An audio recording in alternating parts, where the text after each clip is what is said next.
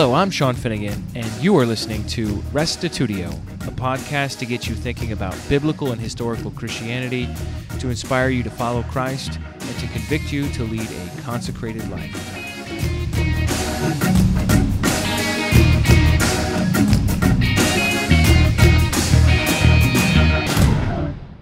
Today's episode is called The Courage of Esther. Have you ever heard about Esther's courage? She had the audacity to stand for God in an incredibly dark time. Though the Persian Empire had decreed the genocide of her people, she could have easily remained in the closet about her ethnicity and enjoyed the comforts of the palace. Nonetheless, she would not stand idly by, but courageously trusted in God and risked her life to petition the king for the lives of her people. Even if you already know the story of Queen Esther, it's worth your time to consider how her example can encourage you to stand up for God in your own context. There once was a king named Ahasuerus.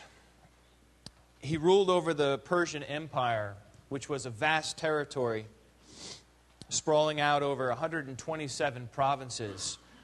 It went from Ethiopia to India, a massive empire encompassing modern countries like Egypt, Israel, Jordan, Iran, Afghanistan, Iraq, and several more.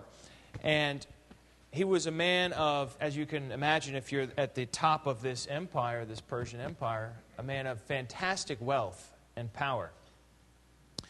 And there was a time of uh, peace when he wanted to display his treasures.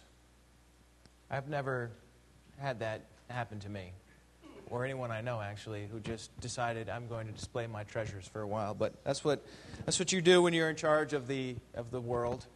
Um, so he assigned 180 days, and he put his treasures on display, just to show them off. And at the end of that 180 days, he had a seven day banquet, a sumptuous party of rejoicing. And the queen, his wife, Vashti, she had her own banquet for the women. So you have Vashti with the women, and then Ahasuerus with the, the men. And on the seventh day of the banquet, you know, so you have 180 days leading up to this, and then seven days, and then on the seventh day, the king says, you know what would just finish this whole time of celebration off better than anything? I just, I want the queen to come to the banquet. And he, he says that he wants to display her beauty to the people and the princes. And so he sent the servants, because when you're the king, you don't ever do anything directly. You always just send a servant. And so he sent the servants to go find the queen Vashti and to bring her in and, you know, it's not really clear to me what exactly his intentions were. I don't know enough about Persian culture to know if he was a chauvinist who was going to have her do something lewd, or if he was just really proud of how gorgeous she was and wanted her to be present at his celebration. I don't know. But I know she said no. She said, No, I am not coming. I'm not, I, have, I have my, own, my own banquet over here. I'm not going. You go tell the king? No. And see, the problem with that, I mean, there are a few problems with that. And, and you know, this is several hundred years ago, over, you know, a thousand years ago, over 2,000 years ago. You know, so this is a long, and so, but there's something about guys that hasn't changed, which is that when a guy makes a grandiose declaration in public, and then someone, uh, you know, says, talk to the hand, it doesn't make him feel good about himself. Now, most guys don't have the power to do this, but Ahasuerus, being the emperor, so to speak, of this Persian land, you know, he became furious. And when someone of that stature becomes furious, you got to watch out. I guess she wasn't concerned. In chapter 1, verse, 4, verse 15, it says, uh, the king asked the question, according to the law, I love how he puts that, according to the law, what is to be done with Queen Vashti because she did not obey the command of King Ahasuerus delivered by the eunuchs? You know, he's talking about himself in the third person. He's very formal. I get that way when I'm really angry. I, I start using big words. the SAT vocab comes out. It's just weird. And then it, uh, people make fun of that, which makes me more angry. Um, but anyhow, he, King Ahasuerus says, you know, what should be done for this, you know, grave injustice? You know, the queen defied the king. He is the king. He didn't say me. Well, anyhow, the response comes back. Memucan says uh, Queen Vashti has wronged not only the king, but also all the princes and all the peoples who are in the provinces of King Ahasuerus. For the queen's conduct will become known to all the women, causing them to look with contempt to their hus- on their husbands by saying, Well, King Ahasuerus commanded Queen Vashti to be brought into his presence, and she did not come. This day, the ladies of Persia and Media who have heard of the queen's conduct will speak in the same way to all the king's princes, and there will be plenty of contempt and anger. So you see the concern. This is not a private issue. It's not a private issue because it was a public declaration he made in front of everyone. All the princes were there, right? And people are going to hear what happened. And so there's, there's real concern among the, the men that you know, everyone's just going to follow her example, and then our wives are going to go crazy, and the whole empire is going to fall to pieces. So he, re- he replies If it pleases the king, let a royal edict be issued by him, and let it be written in the laws of the Persia and Media, so that it cannot be repealed, that Vashti may no longer come into the presence of King Ahasuerus. And let the king give her royal position to another who is more worthy than she. When the king's edict, which he will make is heard throughout all his kingdom, great as it is, then all the women will give honor to their husbands, great and small. Like I said, I don't know Persian culture enough not to make fun of this. I mean, it's just. I mean, come on. Do you really think that if, if, if he removes her from being queen, that now all the women in the empire are going to snap into line? You know, like, do you know people? uh, or that they're all going to rebel just because she, I don't know. Whatever. This is what, this is what happened, okay? This is what happened. That's what they did. And so there was a search for a new queen, a search for a new queen. So they scour the land for all the beautiful virgins, and there was this Jewish man named Mordecai. And Mordecai was a little bit older, and he had been carried away in the exile. I mean, we're, we're talking about uh, a, a situation where he, uh, probably his parents or his grandparents were taken out of the land of Israel. They are conquered by another nation, taken out of the land, and then brought to a foreign land. And then they had to learn a foreign language in order to communicate, and they needed to learn foreign customs and learn how to operate in this context. I mean, imagine if China conquered New York State and brought all of us there how difficult would it be to operate in that context? Did you realize how hard Chinese is to learn for Americans, especially, you know, English speakers? Right? So you're trying to learn a foreign language, you don't know the landmarks. I mean, it would just be really hard, wouldn't it? And that's what Mordecai is, is dealing with here. He's in a foreign land, except he's a generation or two into this situation. And his, his gorgeous cousin, Hadassah, um, you know, is younger than him, so he's like an uncle to her. He's raising her. She, she looks up to Mordecai. She does uh, what he says, follows his advice. And so uh, during this period is when the Jewish synagogue probably got introduced. Because when you're living in a foreign land, just like imagine if we all ended up getting deported to China, right? Suddenly your faith you no longer take for granted. Right? Suddenly suddenly your faith, you're like really concerned to pass it on to the next generation because you know if your kids intermarry with the, with the locals, they're just going to go on to that, whatever that faith is. Right? And so people started to really get serious, not that they weren't necessarily serious before, but even more serious about passing on the uh, commands of God and the way of life that God prescribed to the next generation. And so Mordecai was of this time period known as the, the exile. By this time, some people had come already back to the land, but there were a lot of others who stayed in exile in this foreign place. Well, anyhow, the king's men grabbed Hadassah because, like I said, she was gorgeous.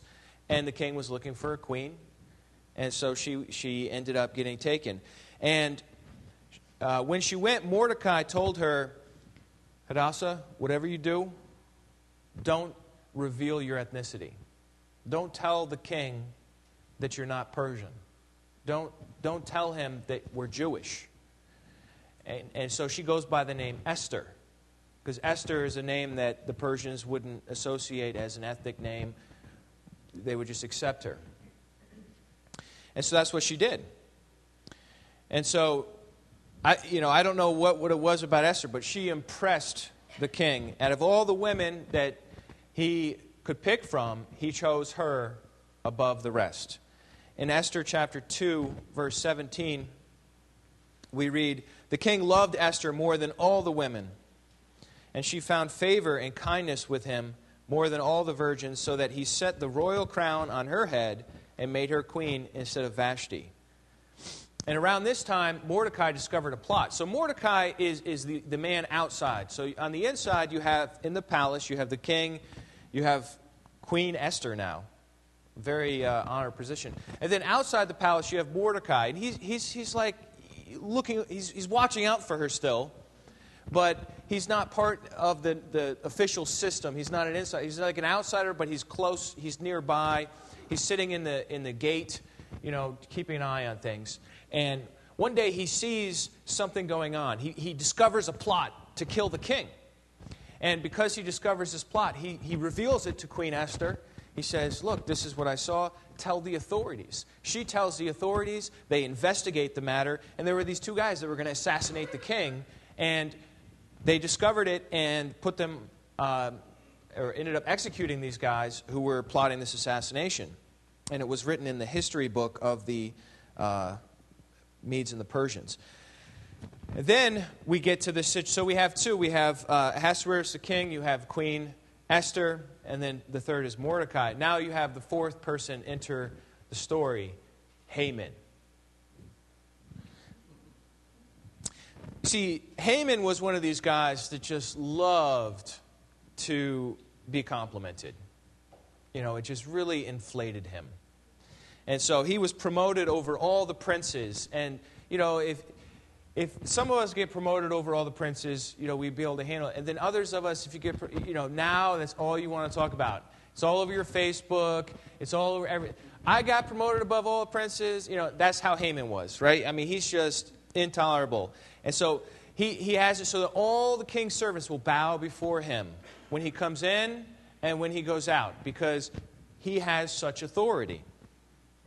Except there's this one Jewish guy, Mordecai, and he's, he's, he's in the area of the, of the palace, but when, when Haman comes in, Mordecai won't bow. Mordecai's like, I ain't bowing to this guy. Look at him. Well, he didn't say look at him, but he, he said, I'm not going to bow to this guy. And so the king's servants would ask Mordecai, they're like, Mordecai, but there's enough people that he blended in. He blended, it wasn't a big deal. But the king's servants asked Mordecai, they said, Mordecai, what's wrong with you? Why don't you bow to Haman? Everybody bows to Haman. Everybody. And he said, Well, I, I, I can't. And, they, and, and, every day they ask him, Why don't you bow? You know, what is it about you? Are you trying to, what are you, are you a revolutionary? What is this? And Mordecai says to them, It's because I'm a Jew. It's because I'm a Jew, and I, and I, I, I feel like it's wrong. And so the, the king's servants, you know, they're gossiping back and forth. You know, Mordecai doesn't bow. Maybe maybe this is a good excuse, maybe not. Let's go tell him. So they tell Haman, and they say to Haman, You know, Mordecai's a Jew, he doesn't bow. Is that okay?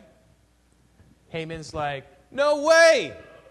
Who, who does he think he is? He's not going to bow to me? Mordecai. And so Haman was filled with rage, and, and there's nothing more insulting to Haman than somebody that refuses to honor him the way he feels he should be honored, right? And so what he decides on is kind of unbelievable. Uh, he, he could just, with the snap of his fingers, have Mordecai executed, just like that. But instead, he disdained to take out just this one man. He wanted to take out this man and his entire people throughout the 127 provinces of the Persian Empire, because only then would the insult to his honor be fixed. That's the kind of man we're dealing with here.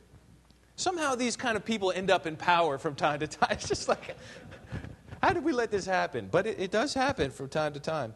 And so uh, he decides he doesn't want to just kill Mordecai. He, want to kill, he wants to kill Mordecai's people, not only in the capital of Susa, where, where the Persian Empire is located, but throughout all the different provinces throughout the, the land. We call this genocide. That's what we call this. Look at chapter 3, verse 8.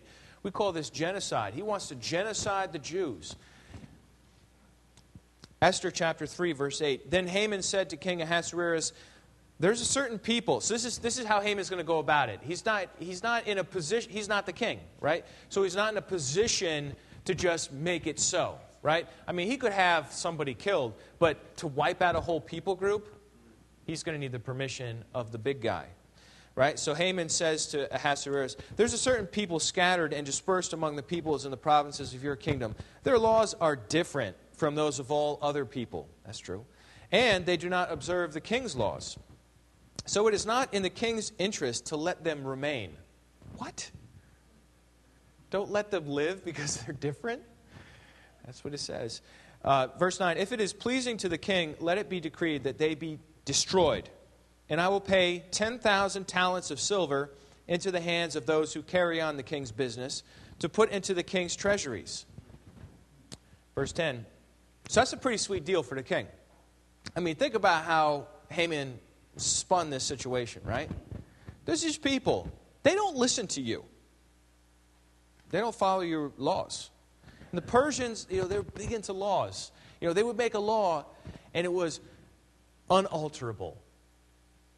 That's how they felt about it. There's no repeal process. It's like we made the law, period. And so they don't follow the laws. And you know what? King, I'm not even going to ask you for funds to pay for this extermination, I mean, cleansing. Uh, I'm going to go ahead and give you 10,000 talents of silver. I'll, I'll, manage the situation. You don't have to, you just, just give me, just give me your ring. I'll write the letter. I'll write the, just, I'll take care of it. What wickedness is in this man's soul? So what does the king do? Verse 10. King's like, he's, the king is probably like in the middle of playing video games or something. Uh, and he's like, all right, just go, whatever, Haman, you know. Uh, just kidding, they didn't have video games. Then the king took his signet ring from his hand and gave it to Haman, the son of Hammedatha, the Agagite, the enemy of the Jews. The king said to Haman, The silver's yours, and the people also to do with them as you please. So I get the impression that the king's like, whatever, you know, just like, you're doing this, and I want you to do this, you know. then the king's scribes, verse 12, were summoned on the 13th day of the first month, as it was written, just as Haman commanded to the king's satraps, to the governors, and, and so on. And so what they do is they send out a declaration, an official edict of the Persian Empire that on a certain day, and, and, and so Haman casts lots month after month to find out when is the, is the best time to uh, command that the Jews be killed. And it falls on the 12th month. And so the edict goes out that on the 12th month, anyone who has Jews near them is given full permission to kill them and take their stuff. And so, you know, it's, it's, it's bad for a couple of reasons. I mean, the obvious one. But also, now there's this long wait where month after month after month, you know, you're a Jewish person, you, you know, maybe you have a, a shop or something. People come into the shop, they're looking at your stuff a little differently, aren't they? They're not looking at it in the sense of, oh, I'd like to buy that. They're looking at it like, well, in the 12th month, that's going to be mine. You know, and you have this pressure and people kind of revealing what they're going to do. And there's something twisted in human nature that if we know we can get away with it, we're way more likely to do it, even if we know it's wrong. And that is what starts happening. People start revealing that uh, nasty side of them. You know, I was thinking about like Haman casting lots to find the, the perfect uh, month to do, to do this. And, uh, you know, there's going to be this event this, this evening. I don't know if you heard about it, called the Super Bowl. And do you know how they start the game? Figure out who catches the ball and who, who kicks the ball? Yeah, they flip a coin. Real sophisticated way of dealing with something, right? Flip a coin, right? And so we still do that today, right? You know, it's like, well, which, which one should do it? I don't know. Let's just leave it to chance. And you flip a coin and see what happens. So that's, that's what ended up happening here with Haman. Um, and so Anyhow, Mordecai finds out what happened. And can you imagine Mordecai? Here you are, an exile, a foreigner who's trying to preserve the faith, who's trying to keep your cousin from getting killed or whatever happened to Vashti. We don't even know. But she's in a position that's pretty scary, right? Being the queen.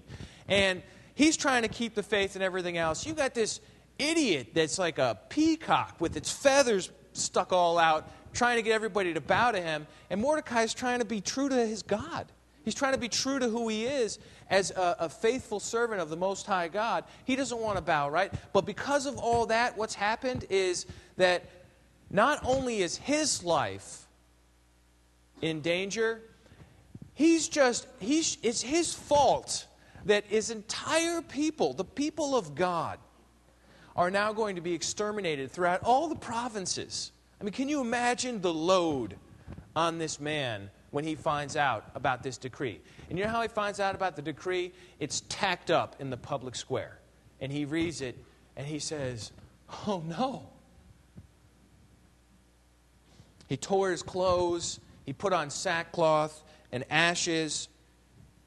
He went into the midst of the city and he wailed loudly and bitterly and there was no one to console him. You know, he just let it rip. I mean, just a display of utter tragedy and sorrow that would really get people's attention. Of course, as this decree goes out from province to province, all the rest of the Jews feel the same way, and they start weeping, and they're, they're fasting, and they're praying, and they're asking God to do something. And Esther is, is kind of like in this bubble, this royal bubble. We call it the palace, right? And she's not necessarily t- too in tune with everything that's going on in the outside world. So she doesn't know what's going on with Mordecai.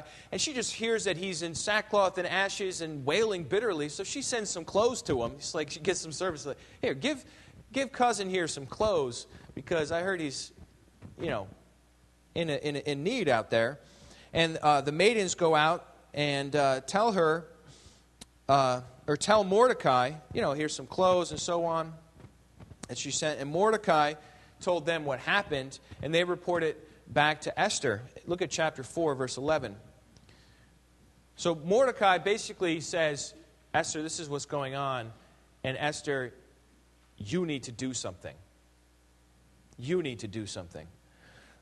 Esther 4:11 All the king's servants and the people of the king's provinces know that for any man or woman who comes to the king to the inner court who is not summoned he has but one law that he be put to death. Unless the king holds out to him the golden scepter so that he may live. And I have not been summoned to come to the king for these 30 days. Esther's in an interesting position here. She's the best positioned Jewish person to talk to the king, right? Because she's the queen, obviously. But the king isn't, you know, he hasn't even seen her for 30 days. And the king has this policy. It seems like he has two policies. When I say come, you come. And when I don't say come, you don't come. Right? like, he said to Vashti, come. She didn't come. He's like, all right, you're done. And you don't just go into the king's presence. And if you go in, it's an automatic death penalty unless he gives you a pardon by holding out the scepter, his golden uh, scepter. Hmm. Now, what are Esther's options here? She's in an interesting position because she's undercover. She's going by the name Esther. They don't know she's Hadassah. You know, they don't know that she is one of these Jews who actually even still believes in the one true God. They don't know anything about her. They just know that she, she won the Miss Persia pageant and got picked as the queen, right? That's all they know about her. And she could ride this out. You know, she's probably one of the fewest people, one of the only people that could safely get through this whole genocide you know, because nobody knew who she, you know, her ethnicity, and she was already in, you know, nobody would think that. So she's relatively safe. Look at chapter 4, verse 13. Then Mordecai told them to reply to Esther. So Esther replies back, Look, if I go in, it's a death penalty, unless he holds out the scepter. Mordecai told them to reply to Esther Do not imagine that you in the king's palace can escape any more than all the Jews. For if you remain silent at this time, relief and deliverance will arise for the Jews from another place, and you and your father's house will perish. And who knows whether you have not attained royalty for such a time as this?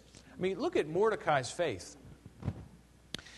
He's antagonized a man powerful enough to genocide his people, and he pushes Esther to do what's right, but he's confident that God is going to deliver his people somehow or other. He doesn't know if it's going to be through Esther or through some other way.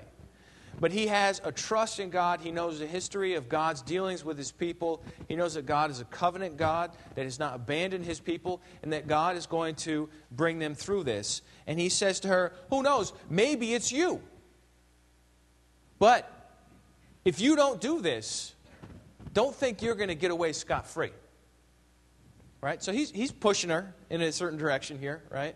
Who knows if you have attained royalty for such a time as this?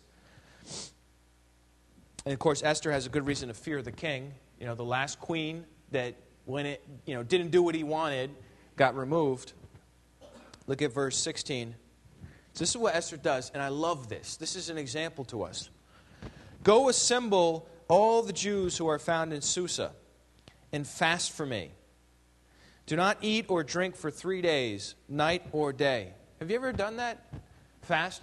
Uh, the times that I've fasted, I always drink. I always at least drink water, right? This is a strong fast. This is a radical fast. She's saying, look, get all the Jews together, Mordecai, have them stop eating and stop drinking for three days and three nights. This is going to be a time of, and, and the whole purpose of fasting is, is not just to torture yourself. Actually, it's not to torture yourself at all, but it is to intensify your prayer to, to, to grab hold of God. That's the whole purpose of fasting. It's a prayer intensifier. It's like installing an antenna on your prayers so that it's just like you're praying more and with more intensity than normally you would. And three days, they're going to do this. What a godly response to a situation, right? I mean, it's really impressive to me. I and my maidens also will fast. Oh, so she's not just asking them to do it, she's going to do it too. And she's going to have all her, uh, her maidens fast with her. And thus I will go into the king, which is not according to the law. And if I perish, I perish. Mm. Look at that. Did you see that? Did you see that? That's the faith of Abraham right there. That's the courage of Daniel.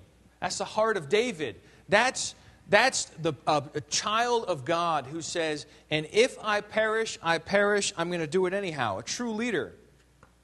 You know, many of us, you know, we struggle to trust God when it comes to, you know, doing marriage or, um, you know, the, the, the big thing these days is, you know, you live together and then you get married, right? Well, God says you get married, then you live together. So, you know, but we're like, ah, I know God says that, but I'd rather do this. Or, you know, uh, the, taxes, right? We'll be like, well, the government, the government's corrupt anyhow. It's all bloated. You know, what do I want to give them my money for? I don't need to report everything, right? What does God say? Pay your taxes, right? So it's like, you, you know, you have all these different, or God says, if you marry somebody, you stay married to them, right?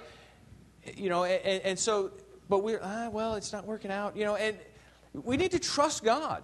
We need to be the kind of people that trust God. And I know we've all made mistakes in the past. I'm not trying to make you feel bad, but my point is from here forward, let's trust God and do it what He says. You see what I'm saying? Let's be like Esther going for, and that is the essence of trust is, is recognizing that no matter what happens, I'm going to do it God's way.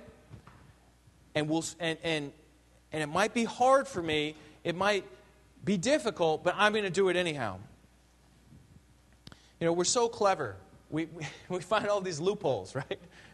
I know it's my nature just to like, you know, if God says to do something, it's like, I know, but I could, I could, I could say this, and it's not really a lie, but it's not the truth either. You ever feel like that? And, and you know that if you trusted God, you, you're going to face the music. And it's going to hurt for a second, but you'll get through it, right? That's what we need to do. Where are the Esthers of our day? Where are the Esthers of our day? Where's the woman who, of courage who says, No, I will not give in. I will not compromise. I will not chicken out. I will not go down the easy path. I'm going to stand for God, and if I perish, then I perish. So be it. But I'm not going to be a pushover. I'm not going to be a wet noodle Christian. We got too many of them. Right? And I know all of us are tempted with that at different times. But we're going to be the kind of Christian that sticks to what God says, especially when it's difficult. We want to be like Esther. You want to be like Esther? I want to be like Esther. I want to be like the kind of person who faces an impossibly weird king who's fickle and prone to violence, right? And say, I'm walking in. I'm putting on the robes. I'm walking in. I'm going to walk in. I know it's a death penalty unless he holds out the scepter. I'm going to do it anyhow. I have to do it. It's the right thing to do. She has no guarantee. There's no promise in the scripture that says, oh, and if you walk before the king, God will be with you and, and you won't die. Sometimes we die. Sometimes we do fall as martyrs. She has no guarantees. There's no safety net, there's no parachute, there's no just kidding, right? There's no, oh, I have my fingers crossed behind my back. No, no. This is Persia. These people are crazy and she's going to walk in. You know, that's how, that teaches me about courage. That teaches me about true courage. True courage is not the absence of fear, but pushing through the fear. If you have no fear in this situation, there's something wrong with you. Right? It's a death penalty. You should be afraid. Right? True courage is saying, I feel afraid, but I'm still going to do the right thing anyhow. That's what she did. And we need to do this even in the small areas of our life. When we wake up in the morning, you read your Bible. If you have children, teach them about God. Uh, if you have a family, pray for your family every day. These little things, these little acts of trust and courage, and you cultivate that. I mean, look at Esther's response. The very first thing she does when she finds out about the situation is she says, Fast. All of us fast. Everybody fast. Three days, no drinking, no eating. I'm going to fast. My people are going to fast. You fast and we'll see what happens. That's her first instinct. Where does that come from? Have you ever studied or read about how palace court politics work in, in whatever empire you want to talk about, whether in Britain with King Henry VIII or whether in uh, the Roman Empire or the Greek empires? This is not how court politics work. This is how it works bribery slander, right? It, all this kind of like deception, and you're going to work with these people over here and then use them against these people over here. That's how it works in the world. What does Esther do? She said, I'm going to go at it straight. I'm going to go into that king and I'm going to ask for the life of my people. And if I perish, I perish. She's like a, she's, you look historic, I, I study history a lot, so I'm just so impressed by this. Like, you, you look at historically, she's a freak of nature. There's nothing like her. There's nobody that does this. Nobody does this. Right? But she, she trusts God. She trusts God. And she says, If I perish, then I perish. Where's our Esther? Where's our queen? We need a woman. We need a man to stand up like that. I want to stand up like that. You want to stand up like that? I want to be like that. You know, the stakes in our society are so low, at least right now. The, the, you know what I mean? Like you, if, if, if you stand up for what you believe in, you know what they, you know what they do to you? They call you a name. It's kind of like the school playground. You know what I mean? Like, oh, you're, you're a Panthers fan. And they make fun of you for, for, for that. Or you're a Broncos fan. Oh, they, or you, you, whatever. We've got a Broncos fan at the front. So, I mean, that's, what, that's like what we're dealing with here in our society. And that shuts our mouths. Do you realize that? It shuts our mouths. We want to be courageous. On the third day of not eating or drinking, she put on her royal robes. You know that took some time, right? She got everything just right. Just right. As best as she could. It was like the Miss Persia pageant all over again, right? And she's going to go in there and she's going to stand before the king. And the she goes in, she opens the inner court. The king's sitting on his royal throne. And upon seeing Esther, he holds forth the golden scepter. He holds it forth. And he says to her, What's troubling you, Queen Esther? What's your request? What's troubling me? I don't know. Maybe I just like took my life in my hands, and if I say one thing that doesn't please you, I'm dead. I don't know. I love you, husband. You know, just like, my goodness. Even to half the kingdom it shall be given to you. You, you gotta love it when a king says that. Up to half the kingdom. He's prone to those grandiose statements. You know, there are other people there too, like, up to half the kingdom, whatever you want, my dear. I don't know why I slipped into a British accent there. Um, if it pleases the king, she, so this is her request. And you know this has got to be the wisdom of God because of how this whole thing works. We'll see how it works out. But this has got to be the wisdom of God. Where does the wisdom of God come from? Does it come like a bolt from the sky out of nowhere while you're off doing God knows what with, with whoever? No. No. How does the wisdom of God work? You pray, you focus on God.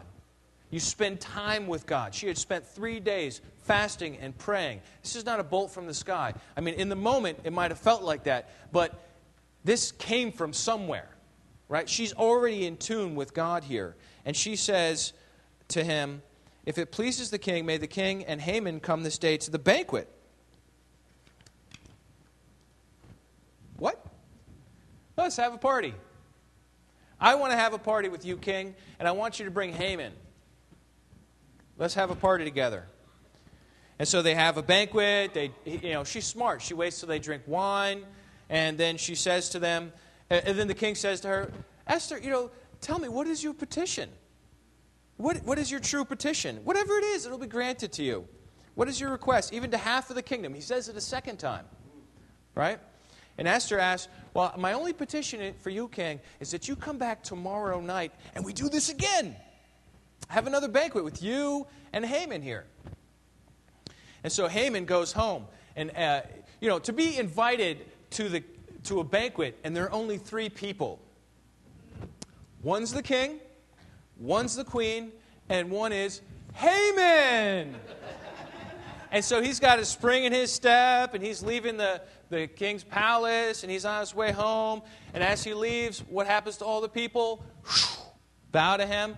And then there's that one stick in the mud Mordecai. Even after the edict is out, he still stands there.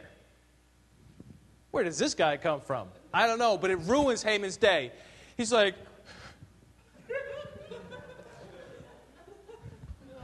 I'm so great. But he doesn't recognize it. He goes home. This is unbelievable. He goes home and he's got his friends and his wife there. And it says that he recounted to them all of his glory and riches. What does that even mean? He's like, I've got 15 horses, I've got 12 golden pots over here, whatever the Persian, you know, equivalent of modern stocks are. You know what I mean? Like he's just going through his portfolio with them. And then he's and then he describes the number of his sons. It's like, and I've got this many sons. And then it says he recounted every time that the king magnified him. He went through the whole history of every time that he was ever recognized for doing anything well before the king. Right? And then he's not done. He recount, recounts the time when the king finally exalted him above all the princes and the servants. And then, last of all, he tells them with a grin on his face how even just tonight he was invited to a private banquet with just the king and the queen. And then uh, look at chapter 5, verse 13. And then what, what he says is, Yet all of this does not satisfy me. every time I see Mordecai, the Jew, sitting at the gate, I, I, I just, I just can't handle him. He doesn't recognize my greatness. He goes through a whole list of everything, every reason why he's so great. And then there's one person, there's one person in the entire kingdom that says, ah, you're not so great.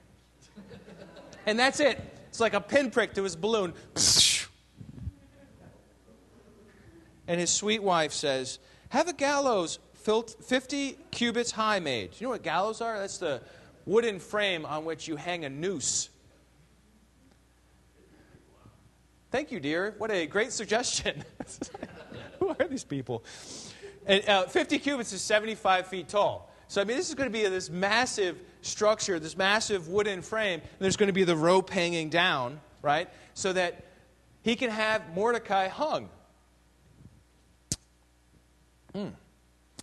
So she says, Have a gallows 50 cubits high made in the morning and ask king, the king to have Mordecai hanged on it. Then go joyfully with the king to the banquet.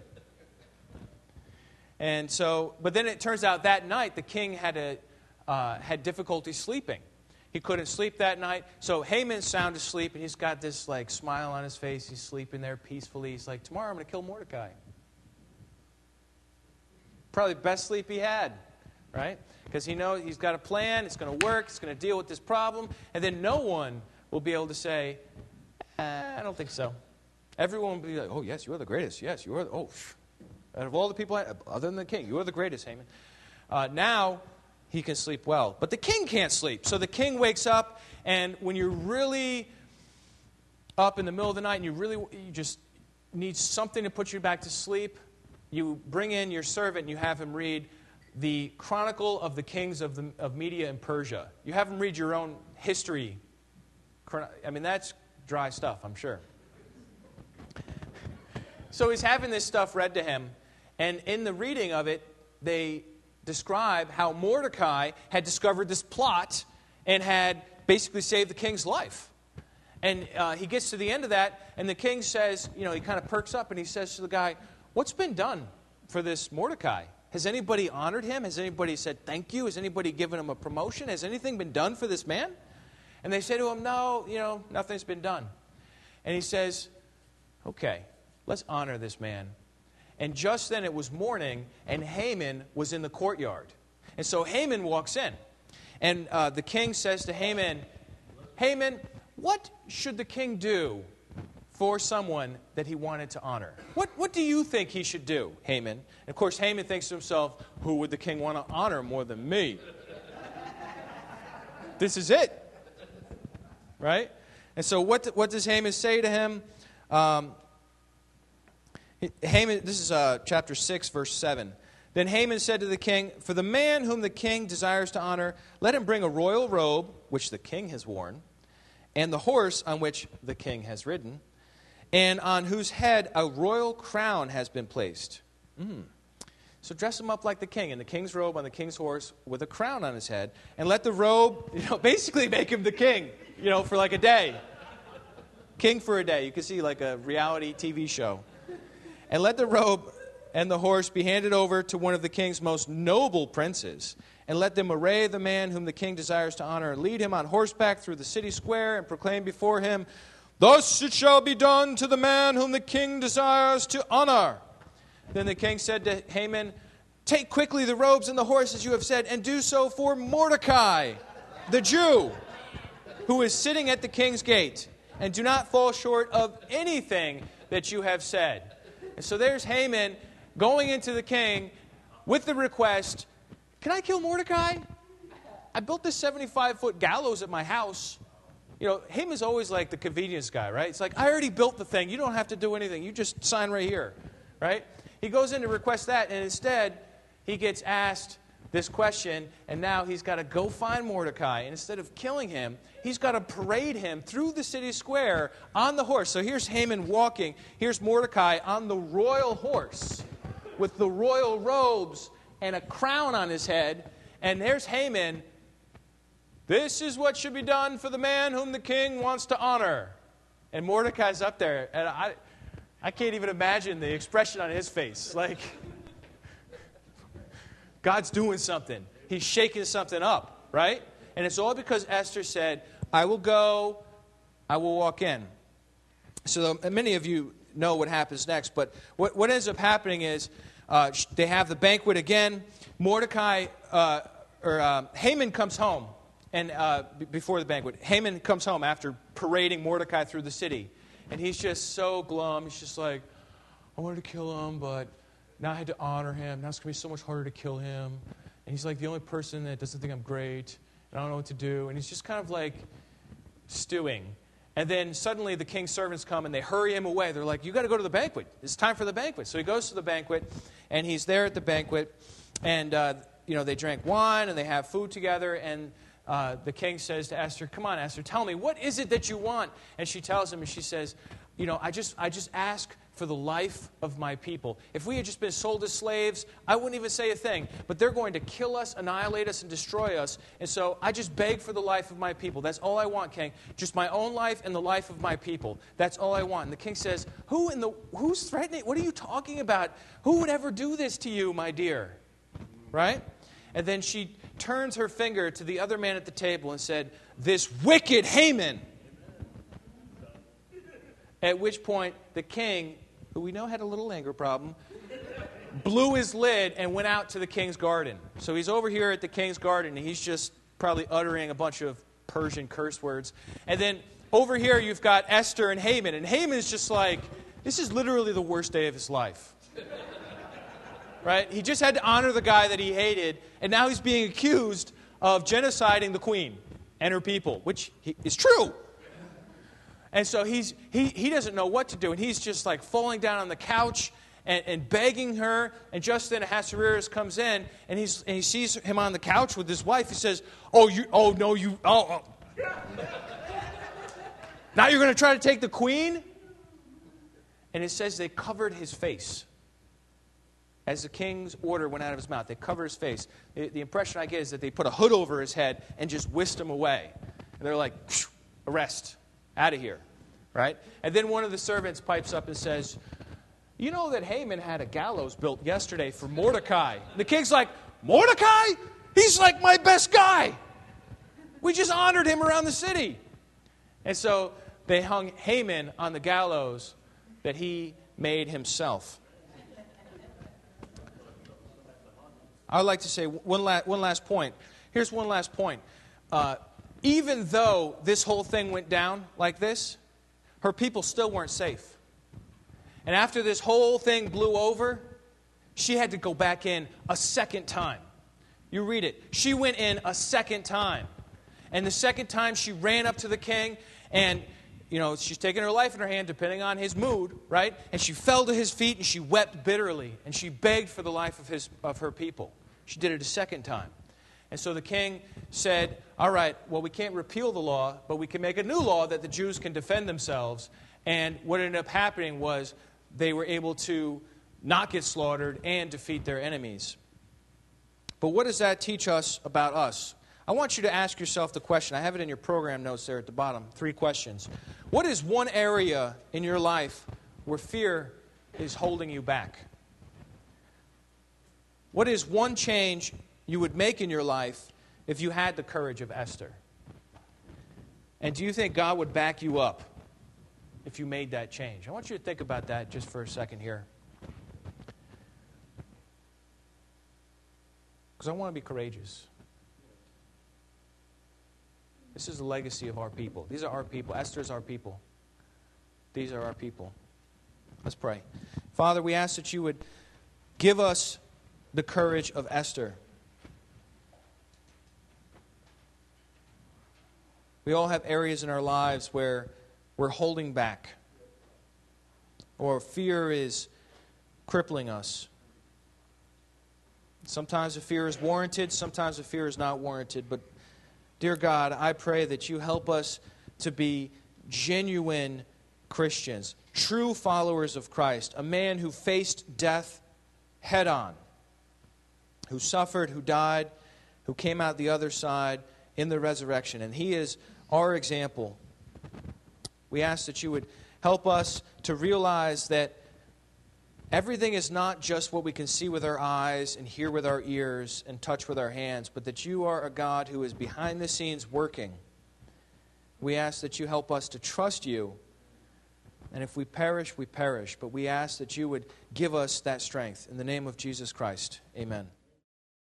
If you enjoyed what you heard here, why not give Restitutio a five star rating in iTunes or Stitcher? Doing so will help others find this podcast and inspire them to love God, follow Christ, and seek truth wherever it leads. Thanks for listening, and check us out online at restitutio.org, where you can find an archive of all the podcasts, as well as a bunch of articles and links to other resources. And remember, the truth has nothing to fear.